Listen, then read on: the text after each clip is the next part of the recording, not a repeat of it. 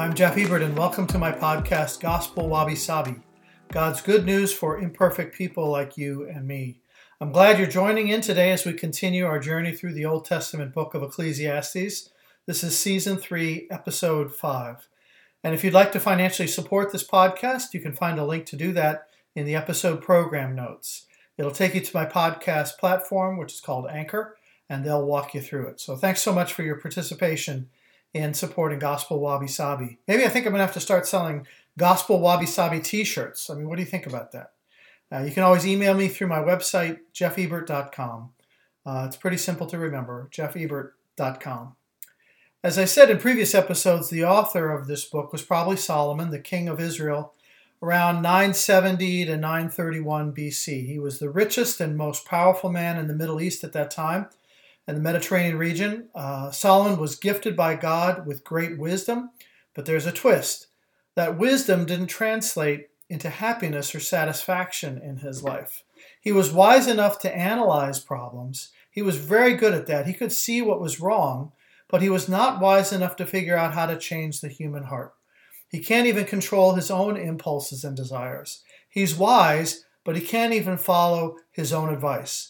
I sort of hear an echo of Solomon in the Apostle Paul when he would say in Romans 7, I do not understand what I do, for what I want to do, I do not do, but what I hate to do. And if I do what I do not want to do, I agree that the law is good.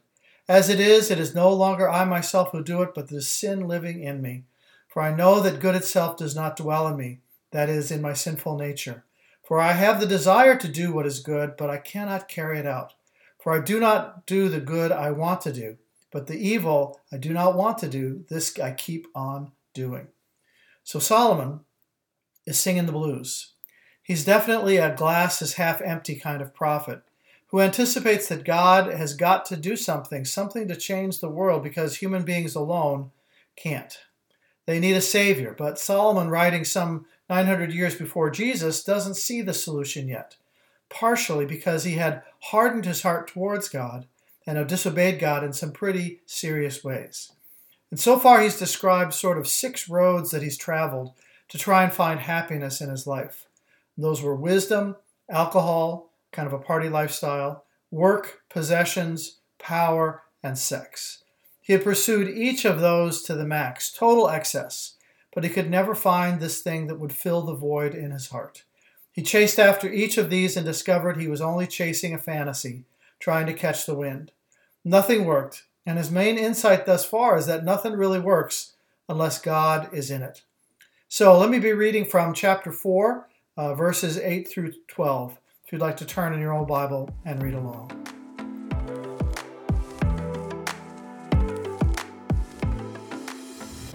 There was a man all alone. He had neither son nor brother. There was no end to his toil, yet his eyes were not content with his wealth. For whom am I toiling, he asked, and why am I depriving myself of enjoyment? This too is meaningless, a miserable business. Two are better than one, because they have a good return for their labor. If either of them falls down, one can help the other up. But pity anyone who falls and has no one to help them up. Also, if two lie down together, they will keep warm. But how can one keep warm alone? The one may be overpowered, two can defend themselves. A cord of three strands is not quickly broken.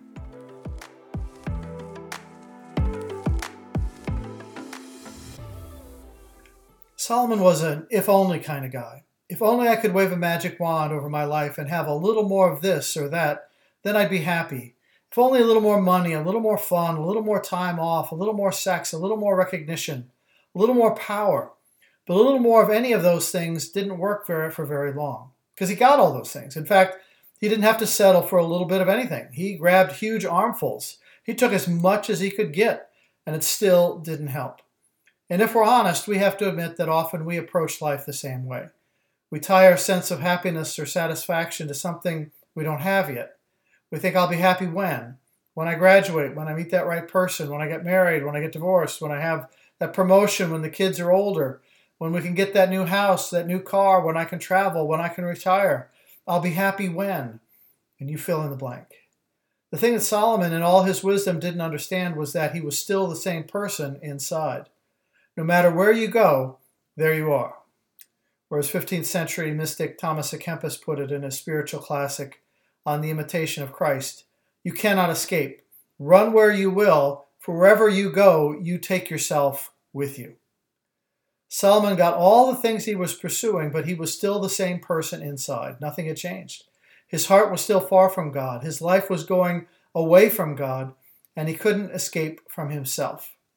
Folks, that's the problem with self reform. No matter what you do, you're still the same self that you have to live with. You know, sometimes people think I could be happy if I just lived somewhere else. If I could move to the beach or someplace warm or go on that exotic vacation, if I had a different job, a different spouse, if I made more money and rise above all the mundane problems of life, then I could be happy. I mean, you could go to a deserted island in the Pacific as far as possible away from all the annoying people and problems in your life, but you take that same person with you, yourself. Your outward circumstances may change, but not the inner person. And that's where the change needs to happen. I think I mentioned this quote from Blaise Pascal before, where he said, There's a God shaped hole or vacuum in the heart of every person, and it can never be filled by any created thing. It can only be filled by God made known through Jesus Christ. The frustration and dissatisfaction that comes in life comes because, like Solomon, we try to cram anything and everything else besides God into the center of our hearts. We're constantly jamming square pegs into round holes, and they don't fit. God says there's a different way, a different way to live, a different set of priorities, of values, a different kind of person that leads to greater satisfaction and meaning in life. Not perfection, not total ease or absolute bliss in this world. The Bible never promises a stress free, problem free life, but it does describe a better way to approach the problems of this world, and that begins with Christ being at the center of your life. Christ, the hub of all your life's wheel, and all the thing, other things that bring it into balance. And so, the rest of this episode, I just want to briefly explore one of the spokes on that wheel, one of the things that gives a Christ centered life balance and stability. See, Solomon, in all his wisdom, didn't understand one thing didn't understand the power of relationships. For all his wisdom, he seemed to have this as a total blind spot in his life. He didn't see it. Two weeks ago, we saw in chapter 2 that he was so mixed up that he loved things and used people. God says it's got to be the other way around. You've got to love people and use things. Solomon had it backwards. He loved his gold, his buildings, his projects, his parties, his power, but people were just objects to him objects to be used for his personal and sexual gratification. The fact that he loved things and used people is a glaring symptom that his life was out of whack, out of sync with God's will and God's way. Trying to live that way is like trying to drive a car with square tires. I mean, you could probably do it, but it's going to be a bumpy ride. And that's what Solomon was experiencing. No wonder he was singing the blues. We're made for relationships, and this is something we need to talk about more because it's important and central to the message of the Bible. We're made to be in relationship with God, our Creator. And out of that basic relationship, we're made then to love, made to form friendships, made to bond with other people in family, and church, and community. The very first book of the Bible, Genesis, tells us in the creation story of how God blessed all creation as good. But the very first thing that God named as not being good comes in Genesis 2:18 where it says, The Lord God said, It is not good for the man to be alone. Loneliness was the very first thing God said was not good. So God creates a woman, Eve, to be with Adam, man and woman, male and female. Then creation is complete, completed by relationship. Our human parents had God above them and creation beneath them, and side by side they had each other as friend, peer, companion, spouse, lover, confidant. They had each other to live together, to journey together through life. As human beings, we're built, we're designed for love, for friendship, for community, for togetherness, for each other. Built to be tethered together in relationships of family and marriage and friendship and Christian fellowship and community. So it's no wonder that that's an area where sin does its worst damage. We want relationships that work, but sin gets between us and God, and then sin gets between people. Sin always separates, always separates brings bitterness and mistrust, exaggerated expectations, disappointment, misunderstanding, miscommunication, power struggles, controlling each other, people that turn relationships into a game where everybody loses. Relationships fray, they unravel, they fall apart. Healthy relationships are really hard to make and hard to maintain, hard to sustain over time. Entropy happens in relationships. Things tend to fall apart. That's a law of physics. Tend to fall apart unless you add fresh energy to the mix. You know, you don't need to plant weeds in a garden, they just happen. You have to push back against that for the garden to be healthy. Entropy means external forces put pressure on relationships, on a marriage, a friendship, a family. Society's stressors, those hit relationships the hardest, whether it's the economy or changes in moral values, changes in lifestyle. Just the fact that we live in a very mobile society makes relationships harder. A hundred years ago, people rarely strayed very far from the place of their birth, so relationships lasted a long time.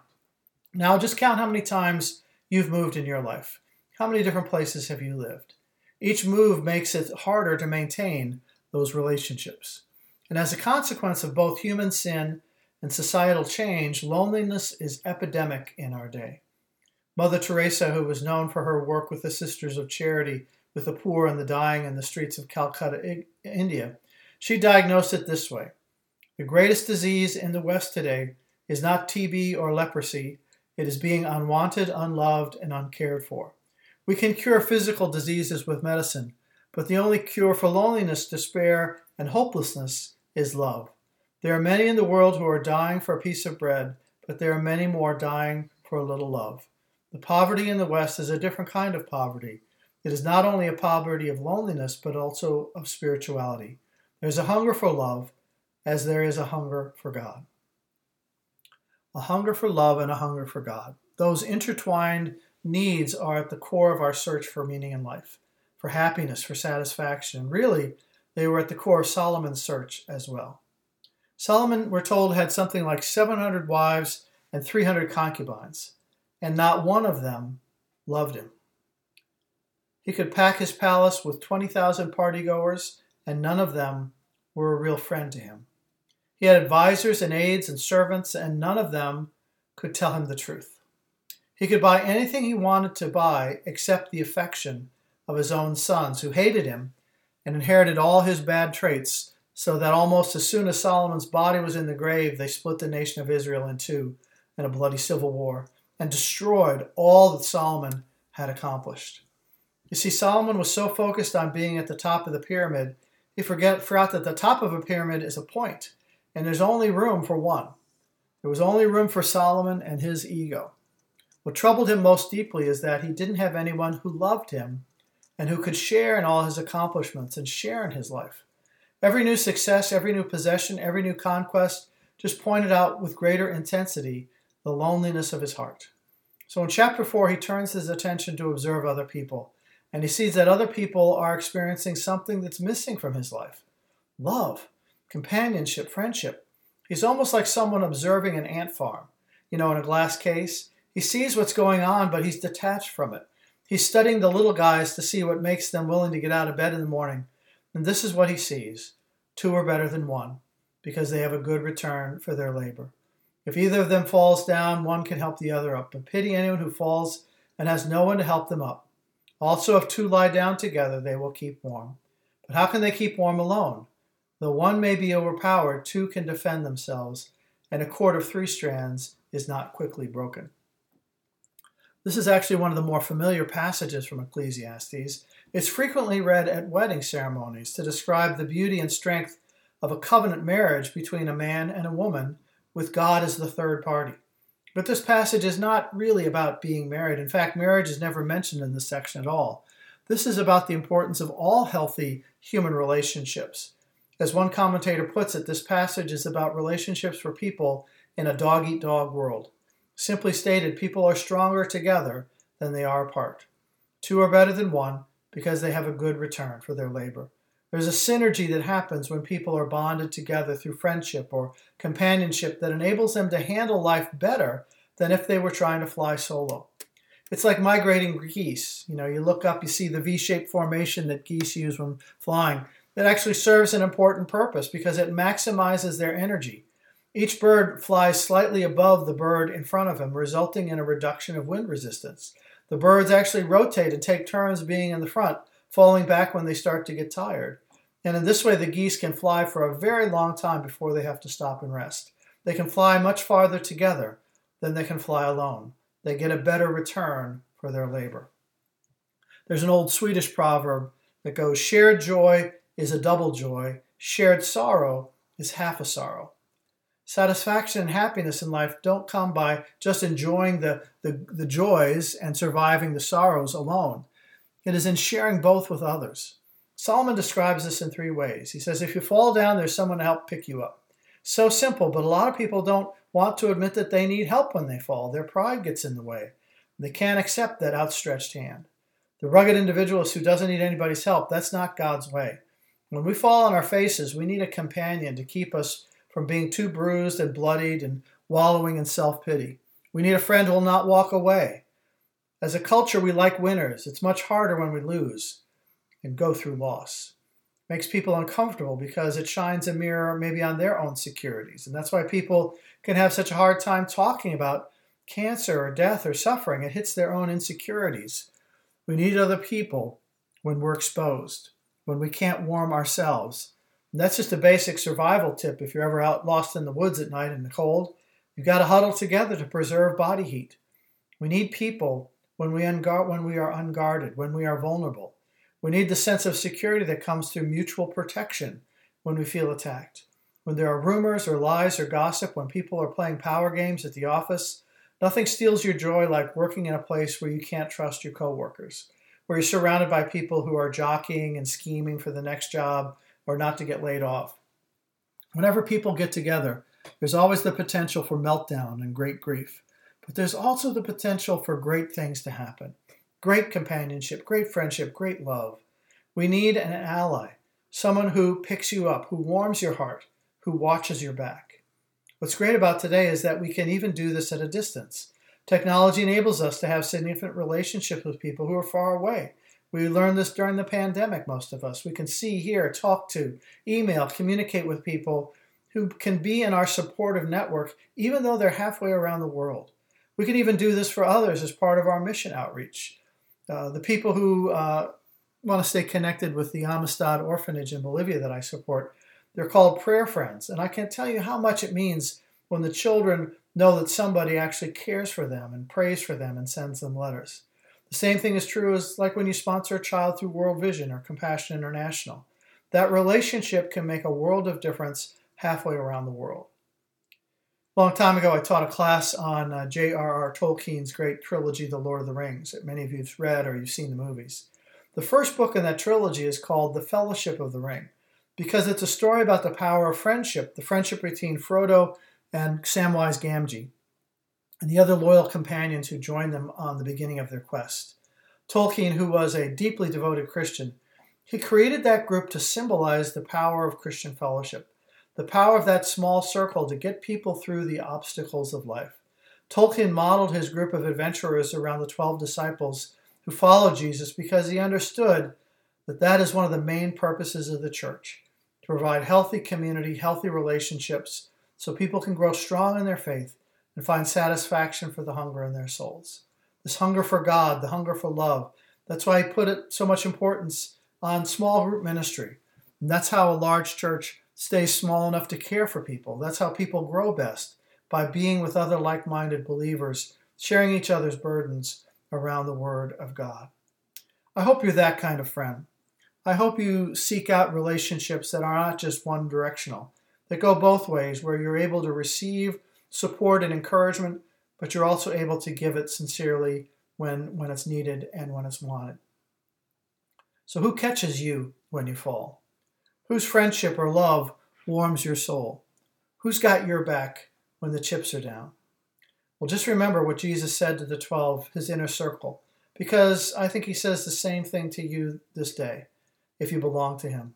Jesus said, I no longer call you servants, but friends. Have a great day.